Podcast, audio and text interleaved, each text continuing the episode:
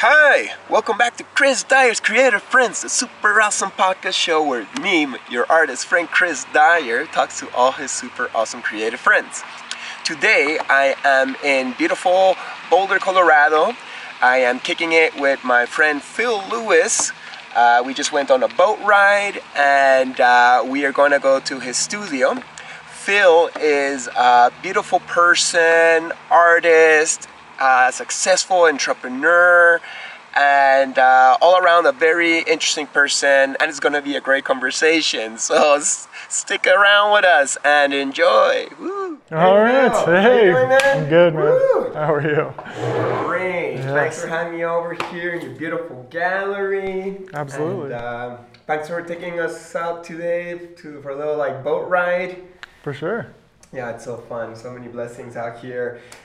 You are not originally from Boulder, right? That's right, yeah. Tell me where you're from. Sure. My family history, I guess, is pretty complicated and diverse, sort of. My folks are both Welsh, 100% Welsh. So cool. They're both the first from either of their families or both their families to ever immigrate or leave Wales. So my entire extended family is Welsh, and I'm actually 100% Welsh.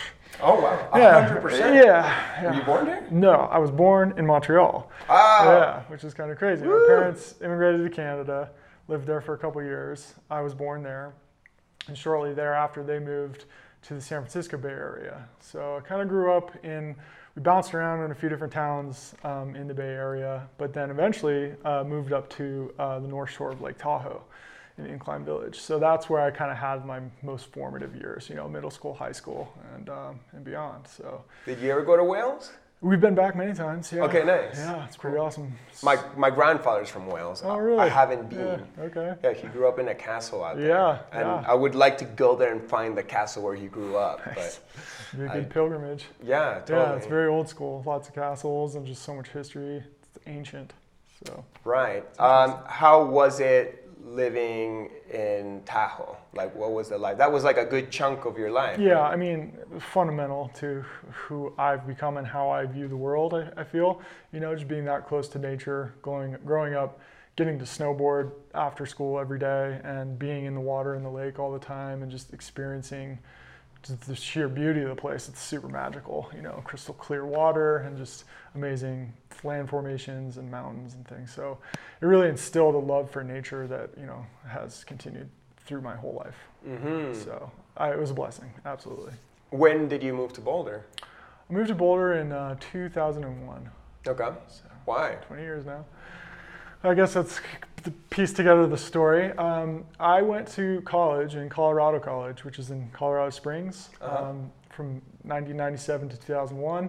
And right out of college, I moved to LA to join my two brothers in a band. Mm-hmm. So we played music as a rock trio all over LA and California. And that was super fantastic, awesome, amazing time, but we did kind of get burned out on LA, the traffic and the city and just it's just so much going on. Mm-hmm. So coming from Tahoe, we kind of wanted to go someplace. We were we need to get out of here. So during my time at Colorado College, we used to come up to Boulder quite often to see shows at the Fox Theater and the Boulder Theater, and just was kind of on my radar as this cool kind of hippie town that had, art and music and a little bit of culture. So we were just why not Boulder? Let's move to Boulder. So mm-hmm. The three of us, we just decided to move here on a whim kind of, and we did. Nice. And it was a great decision. We had an amazing time here in Boulder. Nice. Yeah. As an artist, I'm going all over the map with your story, and we will get and visit the different parts of your story. But as an artist, what do you like about living in Boulder? Well, the community here is just super supportive, It's pretty open-minded for art and for, just things that might not be the status quo in terms of just art, The art that I make is pretty wild and crazy, yet it's received really well here, And I've tried to depict a lot of the local landmarks and scenery and some of the animals that I've seen and things, so, people connect with it and they're very supportive, so. And it's just such a beautiful place. It's nestled right up against the mountains. So, in 10 minutes you can be in a forest of pine trees. And, yet Boulder is still kind of hustle and bustle enough to support a business, to support an art gallery. So it's a good blend of those two things, nature and city life. Mm-hmm. Yeah, and you're close enough to Denver if you need to go bigger city mode. Yeah, absolutely. Yeah, so it's a nice balance of all those things together. Nice. Yeah. So now let's go back to these initial stages of your life, because you're a visual artist, but before that you started as a pro wakeboarder, right? I did wakeboard professionally, semi-professionally for a few years. Yeah, it was fantastic. How was that? Tell me about. Yeah, it was great. You know, I'm trying to really think back. It was probably around like late '90s, early 2000s, where, yeah, I mean, we had a sponsorship with a boat company and a wakeboard company, and we did tours around the country in a big RV and just towed a boat around and got to share the experience of wakeboarding with people, and you know, did photo shoots and contests and stuff like that. So it was pretty wild. Yeah, nice. Yeah. It was fun, but also taxing perhaps in your body? Yeah, I mean, we were pretty young at that point, you know. I think I was 21 during that whole phase, so we were kind of partying pretty hard, you know, and having a good time, and just we all loved wakeboarding, so that was kind of the catalyst for, I don't know, a few great years of riding really hard and having a great time doing it. Mm-hmm. But now you got a boat of your own and you don't wakeboard anymore. Yeah. Transitioned out of wakeboarding a few years ago as, like, you know, you get a little older and like the crashes start to hurt a little bit more and more, and just being a little more serious about running my business. I didn't want to break bones, you know, and get hurt. So kind of transitioned into wake surfing, which is a lot more gentle on the body, you know, but still sort of fulfills that stoke, that water flow. And so I was really into wakeboarding for a few years, and then more recently, hydrofoil wake surfing has been my passion. Yeah. So tell me about the foil a little bit. You love that crazy stuff. Yeah, I see you rip it today. Yeah, thanks, man. It's really, really fun. Super exciting. It's like combination of wake surfing and powder snowboarding. Like the wing is producing this lift upwards, but your body is using gravity to force it down, and you're harnessing the energy of the wave. So there's this moment where all three of those things come together, and you almost feel pretty weightless. You know, it's like you're literally flying along on a magic carpet. So it's a phenomenal feeling just to stand on the thing and fly along.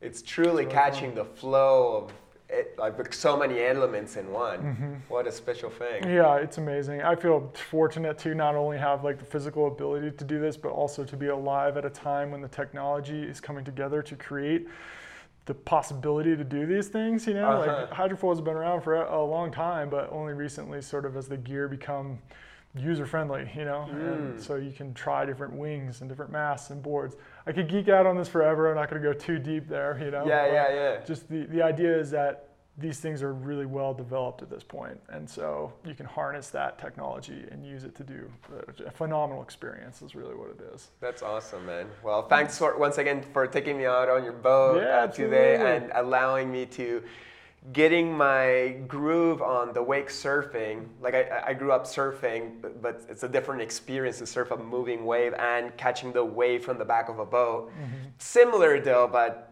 yeah, I know, it's fun. Yeah, it's a great time. I love board sports, and I love sort of like sharing that experience too. That's part of the joy of it for me, is that I feel fortunate and blessed to be able to have a boat on a body of water with all this gear. So like I like to try and share it with people and you know, spread the love of it. That's beautiful, man. So let's get into your musician stage. So you're a wakeboarder, and when did you decide like, okay, now I'm gonna do music and go into it? So was it with your brothers? Yeah, it was really my brothers that kind of like convinced me to do that. You know, they were playing, they had another bass player as a three-piece rock band in LA, and things weren't going all that well with their bass player. They just weren't gelling, and they kind of needed a new bass player, and they're like, man, you should really learn bass and come out here and join us. And I was like sure. You know, I was kind of right out of college and didn't really have a plan, and that sounded like a really fun, good opportunity to you know, spend time closer to my family. And what was the name of the band? The Lewis Brothers? No, we were called Storytime. Storytime? Yeah. That's cute. It was kind of all about gathering around and telling stories, you know, like writing music is very much storytelling, you know. You're creating a narrative for people to follow along. Mm-hmm. So yeah, it was fantastic. We did that for many years. It was a great time. Toured all around the country, got to play the Boulder Theater and the Fox Theater. And this music was like jam band? Or... There's definitely a jam band element, but my brother Tony, who played drums, was very rooted in punk rock, so it was pretty hardcore at times. It like dun, dun, dun, dun, just fast, crazy drums. You know, he would break drumsticks left and right. It was hardcore, just yelling. Sick. You know, like, he was wild man, but. My other brother Pete and I kind of tried to reel him in here and there, and we all brought our different influences to the table, and I was kind of the one that I think brought in a little bit more of that jam influence, the little sort of psychedelic voyage in the music. That was kind of, I feel, probably my influence. My youngest brother Pete was a vocal major at CU, super talented, just extraordinary musician, you know, could hit any note, and was phenomenally talented on the guitar and organ vocally. So he brought the like real musicianship to the band and was kind of like trying to teach me as much as he could throughout that time about writing music and playing music. So. Uh-huh. And you guys were touring for how many years? Oh man, I think it was between 6 and 8 years, something like that. Wow. Yeah, it was a long run. You had your own tour bus. Yep. Well, we had RV, trailer, vans. We had, you know, tour manager and a manager. It was kind of becoming this. It was like a thing. Like this thing. It worked out. Yeah, we really thought that was going to be what we did. And then my brother Tony kind of started. He had his first daughter, and that became a little bit taxing on the time that he was able to spend. Uh-huh. And then his second daughter came, and it kind of was a little more taxing. So eventually, he decided that it wasn't going to be the path he wanted to follow, and we decided to sort of part ways. Mm. And that's when I transitioned into deciding to do art full time. Mm. I was like, if I'm not going to be playing music, like I still want to be creative, like what can I do? It's kind of a little bit longer, and there's a precursor to that in that, you know, I was doing all of our show posters and album graphics and t-shirt designs and things like that for the band during that time period. So you're already doing art. Yeah, really. I was kind of getting my feet wet with like product development and creating things to sell at our merch table. And so somewhere along the line, we started introducing prints of my artwork at the merch table and greeting cards and like things that were very art forward. It wasn't so much about the band. It was more about me and my art. And that became really well received, you know, and we started to be like, whoa, we can actually sell a lot of art at the merch table. So I had this idea that could be an option, an opportunity for me to transition into doing the art full time. So kind of swapped out the bass rig for the art rig, you know, and like towed it around the country in the trailer, selling art instead of music. What's the art rig? Well, you know, just like the festival booth and the tables and the chairs and the art and the... I had taken some of that experience from the music world and brought it to the art world. Like I have custom road cases for all my art pieces, you know, with slots for the canvas. You already were like experienced with having a merch table as a musician, and you're like, well, we'll just do this as a visual artist, which was less done back then. It was at the beginning, yeah. Would you say you're the first one who was like really hitting the festivals with like Phil Lewis art, just visual art? I wouldn't say the first, definitely not, but you know, in the earlier days, I was one of few at certain festivals. What year is this? This was probably, the first time I ever did a music festival was Sonic Bloom in 2008, and that was also a bit of an eye-opener to like, whoa, there's this culture here, because I didn't really go to festivals prior to that. Like it just wasn't a thing. Like we were like more of a rock band. We did dirty, grungy venues, you know. It's kind of like this rock world. It didn't interact with the sort of the festival thing. Yeah. So for me, doing Sonic Bloom that one time was like, whoa, this is pretty rad. And so at that point, I sort of shifted my focus into vending artwork at music festivals.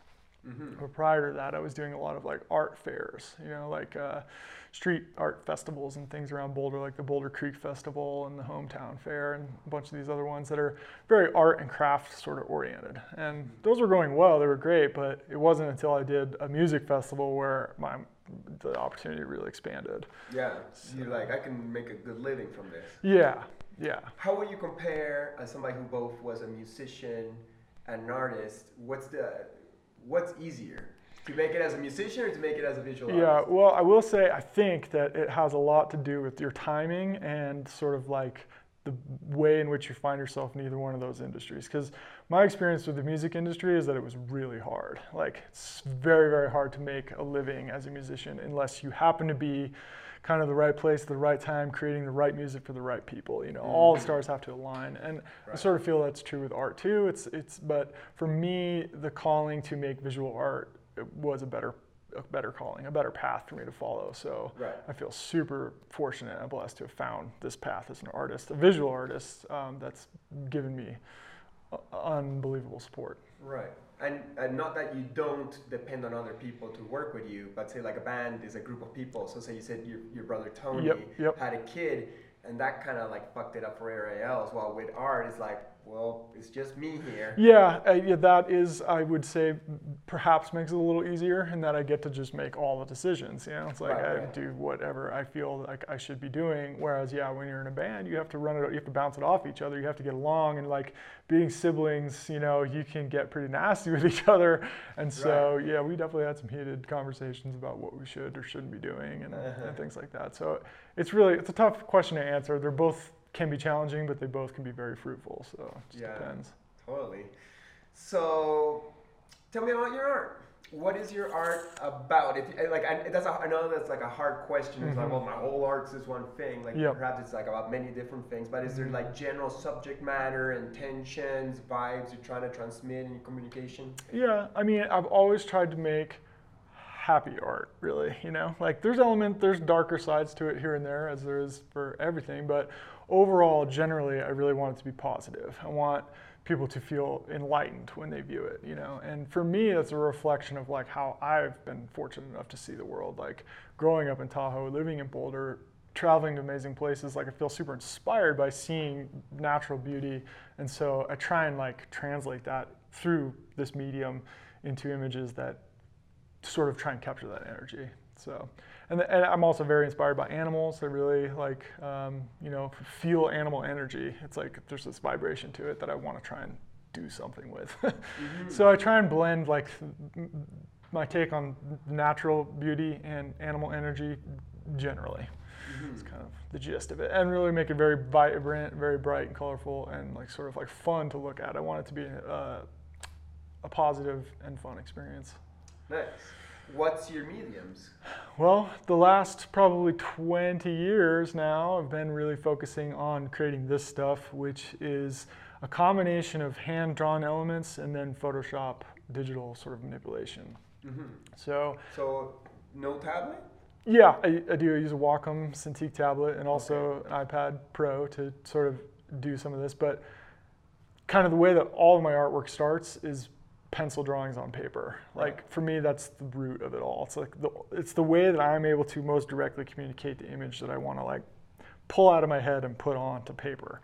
Is just super raw pencil paper. So I usually draw the whole entire piece out on a piece of paper, in pretty small scale, and they'll scan those pencil drawings and zoom in on them in Photoshop, or more recently on an iPad, zoom in and create a new layer, and then start and trace all the pencil work by hand digitally. So I get a digital line layer of the pencil drawing. So I then use that line layer as the foundation for all the color and the lighting and shading and effects and filters and all the Photoshop stuff. So in the end, it's a digital media that is printed, and we print on dye sublimation onto metal, like aluminum like these, or inkjet onto canvas, but a whole host of other surfaces as well. Do you ever paint?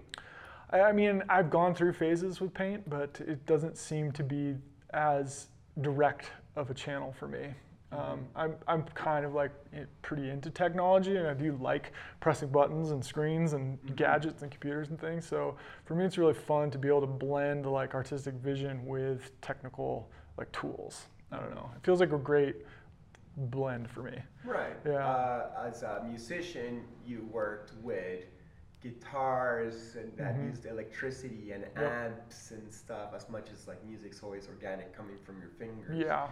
So that's like, you know, the tools, technological tools is something that seems to work with you. Yeah, it does. I had a huge pedal board with all kinds of crazy things going on, you know. It was nuts. That's fun. Yeah, hey, I gotta hear your music sometime. Yeah, I'll share it with you. I'd have to dig deep for it. This was prior to like Spotify and SoundCloud and all that stuff. I think at one point we had like a really big MySpace page, you know, like MySpace. It was old school. So you're one of those guys. Yeah. Trying to get us to listen to your band. But I'd love to, like, you know, if you had like a mixtape, or maybe you can make like a mix CD to give to your friends. No, I have files. I can share stuff with you totally. Yeah, that'd be so cool. Yeah. I love psychedelic rock. Yeah. It seems like you as a gallery work with visionary artists, your art has a visionary flair. Do you consider yourself a visionary artist, and what does that mean? Yeah, it's kind of a tough one, because I feel like I was doing my thing with this style, with this sort of, has a psychedelic flair to it, prior to even understanding or discovering what visionary art was, you know, like when I was doing street art festivals and showing at hair salons and restaurants, I didn't even really know that like psychedelic music festivals were a thing. So for me, I kind of like fell into that group, and I do resonate with it. I do feel a connection within it, but I don't know that I would necessarily go out and say that my art is 100% visionary art. Right. You know, I do feel like I have visions and I want to translate them, and I do feel like tapping into an energy that's there that we're all kind of like wanting to get to somehow. So in a way, I feel it's visionary, but I don't know that it's I don't even know if there is a standard definition of visionary art, but you know, it's somewhere in between. Who you're asking, you'd say you're asking Alex Gray, who really likes that term. He would say visionary art is the art that comes from the mystic experience, you know? So it's like, you know, looking into other dimensions past the physical dimension. Sure. So yours would fit into that. I think so, yeah, there's an element of that for sure, looking beyond what you see, like, you know, in reality, or at least normally, you know, like trying to tap into the vibrations that I feel when I want to make this art. Right. Where do your visions come from usually? I mean, at this point, it's become so ingrained in like my life and what I do that it can come from anywhere, like literally anything. Conversation with somebody, or like a flash of noticing something, you know, like it's really hard to predict where inspiration comes from, but it's all around. So it's just being open to the opportunity for it to strike. Mm-hmm. Yeah. Have you... since you're saying like your art's psychedelic, is it coming from psychedelics at all? Is there any interaction with that? Sure. I mean, in my younger years, you know, I was definitely pretty into like psychedelic mushrooms. That was something that was definitely a part of my exploration of the world and discovering who I was. And so I feel like once you've kind of seen the world in that way, you can't close those doors again, you know? So it opened me up to developing artwork in a way that I was able to see what I wanted to capture. So it's not really part of my life anymore, but there was a period where it was inspirational and influential in kind of developing this aesthetic. Do you see, you don't do it anymore? You had that chapter? You know, I mean, here and there, but it's not a practice for me. Right. But when you do them, do you actually see something? Do you hallucinate, as they call it? Or is it more like you catch a vibe and then you try to translate it through your personal language? Yeah, much more the latter. You know, it's like having a moment where you're just witnessing a sunset over the mountains where things are just exploding into crazy colors and amazingness. It's like just like feeling that and then trying to capture or sort of like regurgitate that or translate that through a medium is sort of more where that comes in as inspiration for me. And like, I don't know, over the years, this is just like when I sit down to make art, I don't even necessarily see it this way. This is just what comes out, you know? Right. It's like you sit down to draw and it's like, well, okay, let's check this out, you know? And like, I've developed like tools in the toolbox as far as like patterns that I like to use and ways in which I like to draw certain things, but it's very much an exploration, creating art, you know? It's like, you're not really sure what you're going to get until you get there with it, so. Totally, yeah. It surprises you as much as anybody else. Yeah. So you've also become, throughout this process of being an artist, a great entrepreneur, which is an art in itself, you know? Like to create products of your art and to be able to sell it. This all started, as you were explaining before, through the booths. How long did you do your merch booth at festivals? I mean, all the way, I guess I use Sonic Bloom as kind of like the first, in my mind, that's like, okay, that was when it kind of really started. You know, I was messing around before that, but so from 2008 to 2020, basically, was like very focused on festivals and vending at festivals. So it was a good chunk of time there for sure. And it was definitely instrumental in like helping to spread the word about my art and exposing it to many people, you know, as people travel from all over to go to these festivals, and then they go from the festival back to wherever they came from. And so it just sort of proliferates, and it's instrumental into building a following in a grassroots, sort of like understanding and awareness of my work. Right. How was that experience of having to go from place to place over and over again, building up booths, trying to sell something, put it back in the stuffed trailer or van, working with people, complications, weather? Yeah, it's definitely a grind. You know, it's hard work. It's grueling, but it's also very exciting. You know, especially in like the beginning when we were just first getting into it, it was like, this is incredible, you know? It was like such an awesome experience to be able to set up a gallery in a booth and have so many conversations with so many different people from so many different walks of life, like who were all very receptive to what I was showing. And, you know, it was just a fantastic experience, definitely. I loved it. But, you know, there's kind of a time for certain things, and life has its ebbs and flows. And I feel like that time period for me has kind of moved, moved on. Well, the catalyst for that was the birth of my son, Robin, 8 years ago. So, you know, when he was born, I was still doing festivals, and I kind of, even that summer, had to go to Telluride Bluegrass like 2 weeks after he came, and I just felt just horrible for me to be away from him, and I knew at that moment that I needed to be at home more. And I wanted to experience his youth and being there for him. So to me, that was a moment where I kind of like decided that I didn't really want to be on the road for 2 weeks at a time anymore. So I kind of like transitioned into having people, a team work for me at festivals for a while.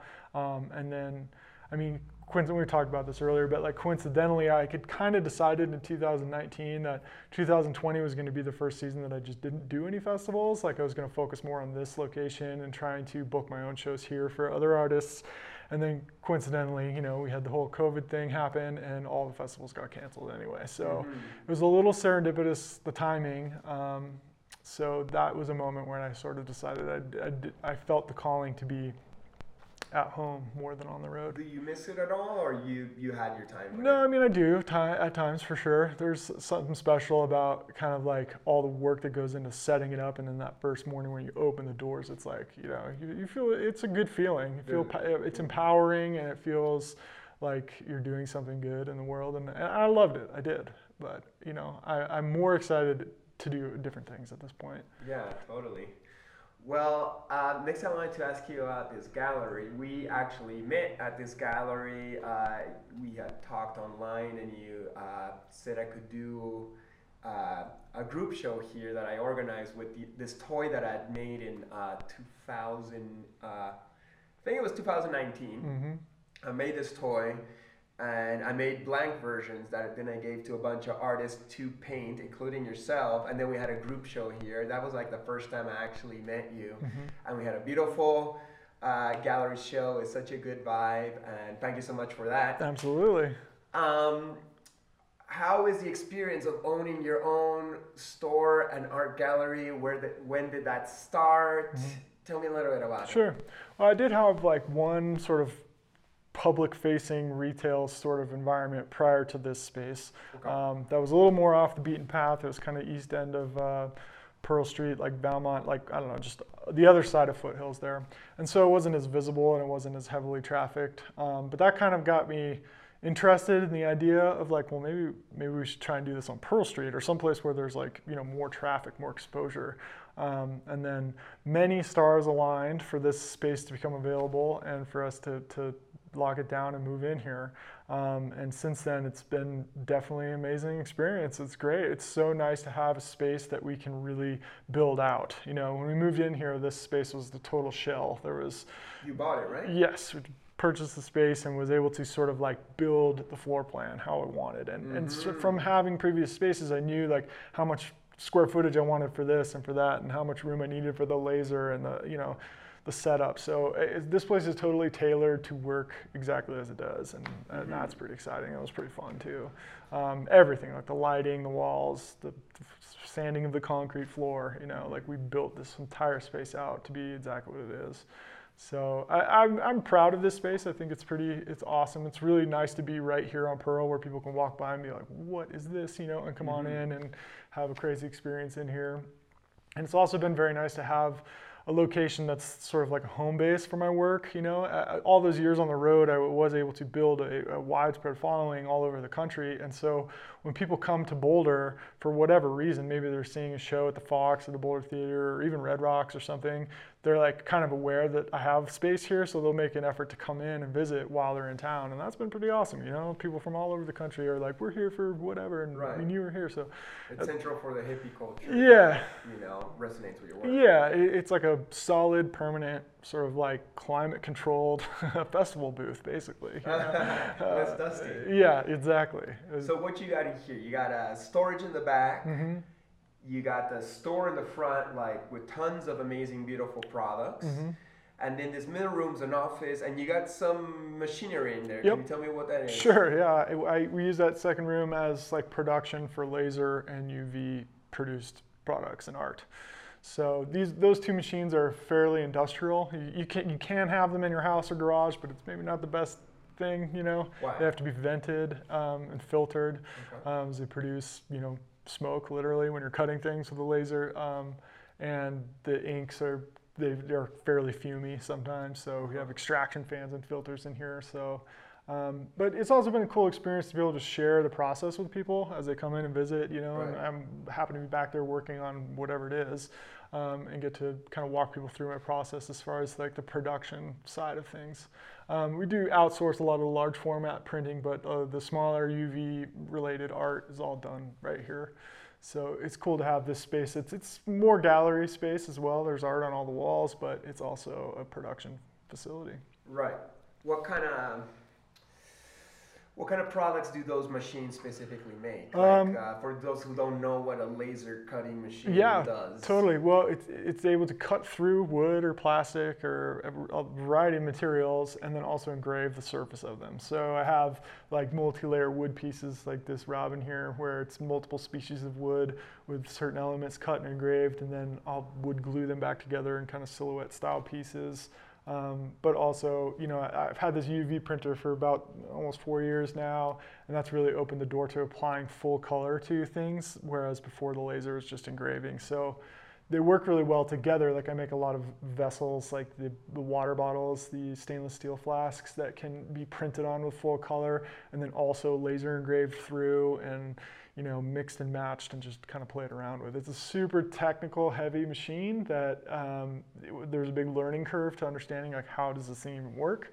But as I'm learning it, it's super powerful. It's like if you have an idea for something, there's probably a way to make it happen. You just have to like find the path. Nice. Well, so. You seem motivated and passionate about it. It's almost like, you know, creating the perfect art product is almost as important to you as create an art piece, or the product is the art piece. Yeah, in some ways I definitely view it like that. Like, you know, really the goal for me with my art is to share it however I can. And so for me, making functional products and engaging products can sometimes be more exciting than actual piece on somebody's wall, because if they fall in love with the art and it's on a water bottle, they're going to like travel with that. It's going to go with them, you know, every day wherever they go. And so to be able to like hold and engage and be with a piece of art, that's an exciting way to share it. Right, it's functional. Yeah, it's part of their life. So there's a lot more than just looking at something. Yeah, separate from it. And I find that, you know, a lot of people also who collect art end up having lots of art on the wall. They might not have that much wall space left, you know, or they want to gift a piece of art to somebody, but like this is a big commitment to something this size. So something smaller that has the same art on it that's unique in its own way can be also a very thoughtful gift. So a lot of my work and my products are definitely gifted, which is an honor for me. I think that's great. Nice. So you got like a ton of products. Could you name some of them and tell me perhaps what are some of your favorite ones? Well, I'm really thinking that these vessels are pretty sweet. The water bottles, the stainless steel flasks. It really is a cool surface to be able to apply two-dimensional art to a three-dimensional object, you know, because really what I make is two-dimensional work, but this makes it 3D, and you can spin it around, you can hold it, you can feel it. The printer is capable of applying texture beneath some of the inks if you want to. There's ways to apply different opacities of the underbase so that some parts of it are shiny and metallic and other parts are more opaque and complete. So for me, that's exciting territory, like working with stainless steel, like a three-dimensional stainless steel thing that you can hold. That's kind of fun. Right. Yeah. What other products do you make? I mean, the list is quite extensive, but well, skateboard grip tape. That's been a really fun one. Just teamed up with this company called Splatter Goat, and we're making that. We've done that for a couple years now. It's just awesome. I don't know. I grew up skateboarding. I love skateboards, and the ability to look down at your skateboard and have it be artistic and awesome is pretty cool, you know? Like the bottom of skateboards have been putting art on those for forever, for years, but you don't necessarily look at the bottom of it when you're on it. Right. So, you know, for me to be able to apply the art to the surface of a skateboard's been pretty cool. And it's fun to see people, they get to engage with it too. They install it themselves, they share pictures with me, you know, it's like this interactive thing that lets people adorn something they also love and share it. I don't know, it's pretty cool. Mm-hmm. Yeah, so and then you got your skis and your snowboards. Yeah. You got puzzles. Yep. Made out of wood, right? Yep, those are done by a local company here, Liberty Puzzles. That's been a phenomenal partnership. We've been together for like 12 years now, maybe even more. We have 20-something puzzles together. It's pretty awesome. They use the same laser machine that I have here to cut through quarter-inch maple plywood that, you know, there's a print on. And so the shapes are all interesting little whimsy shapes and crazy characters and things. That's been a really cool partnership working with those guys. Mm-hmm. Yeah. And you got pins, and I don't know what that thing there is. That the thing to the edge here, like that, those rectangular thingies. In this case here? Yeah. Oh, these are the PAX vaporizers. Okay. So cannabis vaporizers for, you know, flower and oil cartridges. So it's pretty big here in Boulder. Yeah, yeah, Colorado in general. Do you smoke weed? I do. Yeah. Yeah. Nice. Mm-hmm. So, and what would you say is like your best-selling product or the one that makes you the most money? Well, something that's done really well for us, especially since 2020, has been the Frisbee golf discs. You know, I've been doing these Buzz Discraft discs for many years. We started doing those at festivals. Yeah. I don't even know, it's been a long, maybe 10 years ago. But since sort of like the explosion of outdoor recreation like markets, since the lockdown thing happened back then, disc golf has really exploded. And so we've been like really just, it's been hard to keep those in stock. Like, I order as many as I can, as often as I can, and they move really quickly. And it's awesome. It's fun. It's a super cool, crazy, colorful, artistic way to Buzz get out there. Buzz is the name of a Frisbee golf brand, or is it manufacturer? The brand is Discraft. They're also the manufacturer. Buzz is the name of that particular disc. It's like a mid-range driver disc. Okay. That's pretty well known in the scene. I know so little about Frisbee golf. Yeah, yeah. Like the fact that it didn't exist is pretty tricky to me. Right? Yeah, people are into it. People love it. It's a fun time to get outside and just, you know, have a great time in the sun. Yeah, so, totally. Yeah.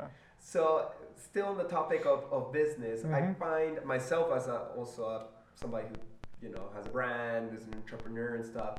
You always got to work with other people, but people are challenging to work with sometimes, you know, especially when it comes down to money and who does what, and one being a boss, one being a worker.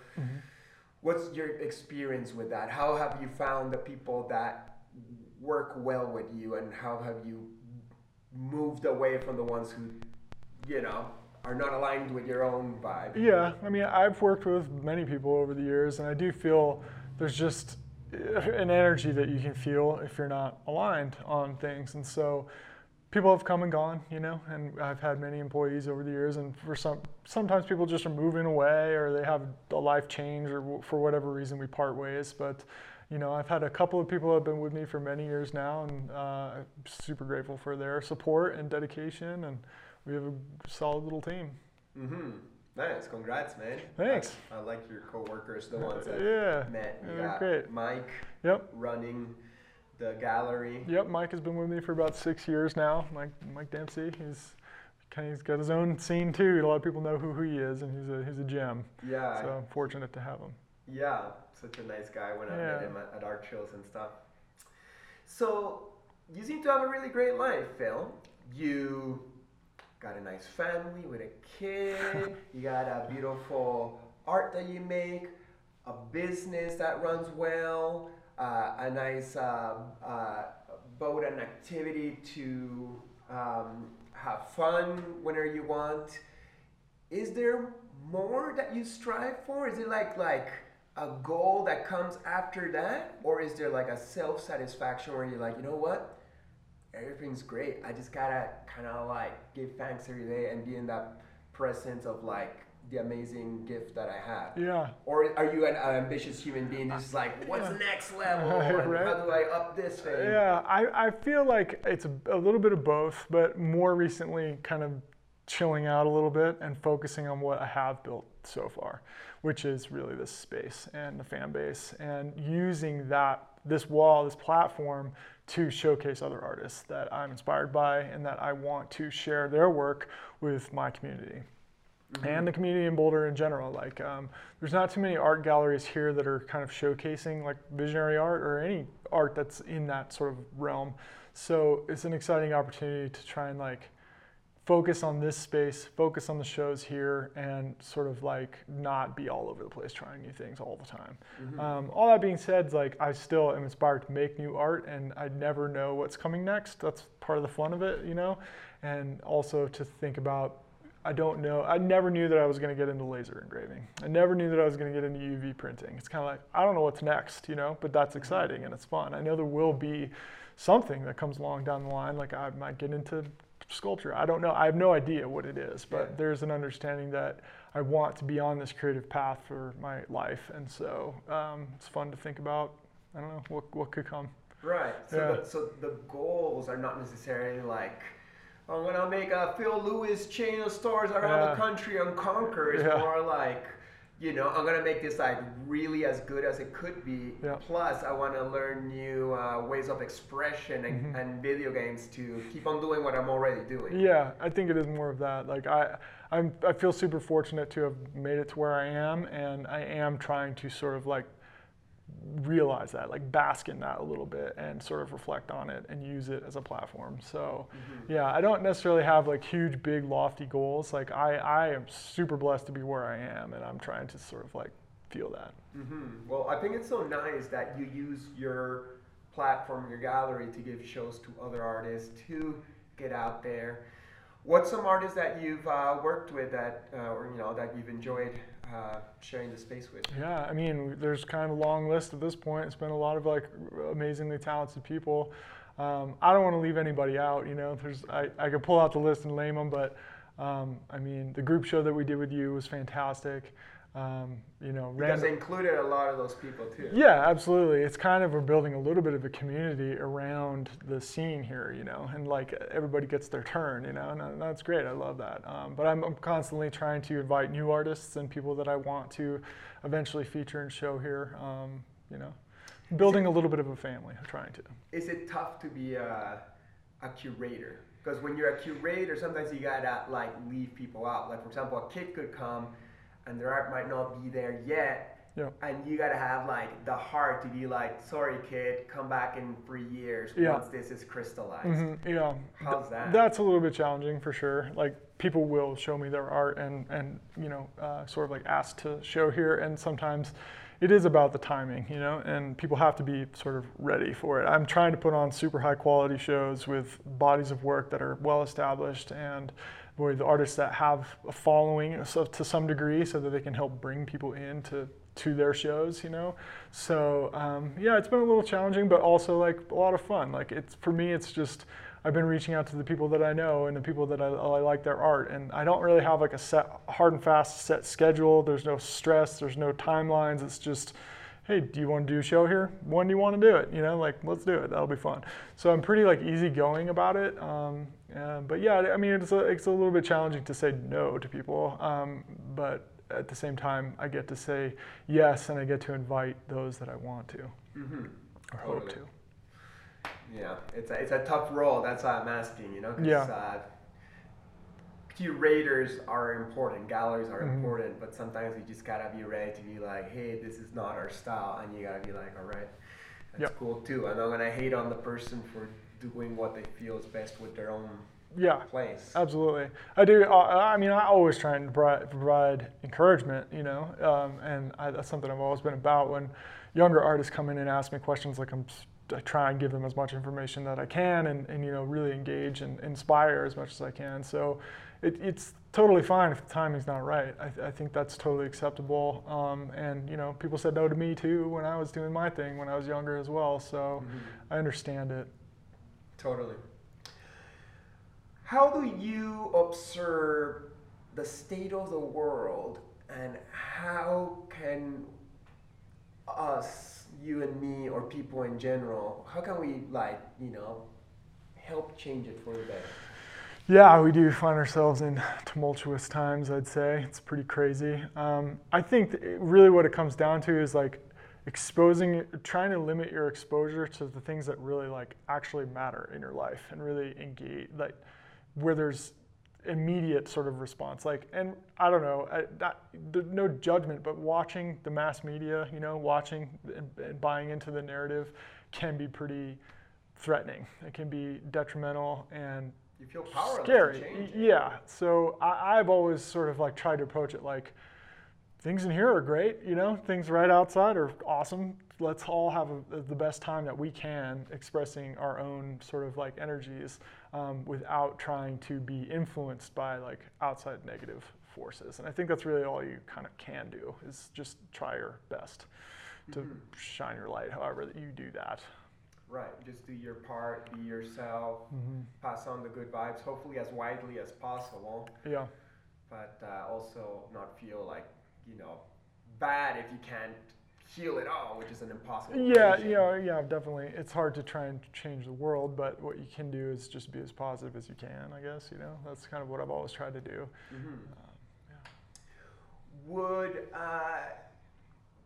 So we're coming to the end of this interview. Would you have some final words of wisdom, either about anything at all, or specific to artists, or artists who want to make a business, or you know, people who want to follow your path at all? Do you have any suggestions, recommendations, tips? Yeah, something I learned many years ago at a music conference actually in San Diego was this like, it was very music industry focused, but it was a bit of a motivational speaker type situation. This guy, Tim Sweeney, I don't know, he was pretty inspirational to us at that time in our life. And one of his biggest things was to try and eliminate self-doubt. And that really struck a chord with me, because if you are trying to make art, you're trying to do anything creative, there's the tendency for this thing to say, oh, this isn't good enough. Like, oh, this kind of sucks. I'm not good. Like, people aren't going to like this or whatever. And that is really the only thing that's going to stop you, really. Like, if you believe in yourself and you're not doubting what it is you're going to do, you will find a way to do it. And so that really helped me when I was younger. I just try it. Every time something creeps in, I'm just like, oh, that's self-doubt. Get it out of there. No self-doubt. Like, do not doubt it. If I believe it, do it. And so I'm a pretty big believer in sort of like manifestation and like thoughts become things and that sort of like mentality. So if you can, try and eliminate the doubt and believe in yourself. I mean, you know, it sounds a little cheesy, but it's really kind of like true. Or it has been for me. Yeah. It's good to say it in a variety of words to remind ourselves to really just be a straight arrow and go and get what our heart really yearns for. Yeah, totally. So that's a beautiful final words. Thank you so much. Yeah, brother, for sure. Woo! Thank you. That was a pleasure. Yeah. Thank you. Yeah, blessings. And thank you guys for watching another episode of Chris Dyer Creative Friends. I hope you enjoyed it. So please make sure to like, share, comment, subscribe, put the ringing little belly thingy that helps you get the notifications when these shows come out every 2 weeks. And thanks for supporting, and I'll see you next time. Blessings! Next episode, my guest will be Chore Boogie. I'm an artist. I don't care about all them freaking terms. My art is my art. I'm an artist. Whether I do murals, whether I do canvas works, it's all the same to me. Sculptures, all that stuff, you know? Since I'm an artist, I can create my own terminology. I create my own meaning. I can create my own understanding, you know? I'm an artist. We all are. Everybody can do that. And I've been preaching that for years. And, you know, not to be subjected to somebody else's genre or somebody else's perspective of what they think art is, you know? That's why, you know, I have my own style, modern hieroglyphics. So please make sure to subscribe, like, comment, and share. Big thanks, and see you next episode. Peace.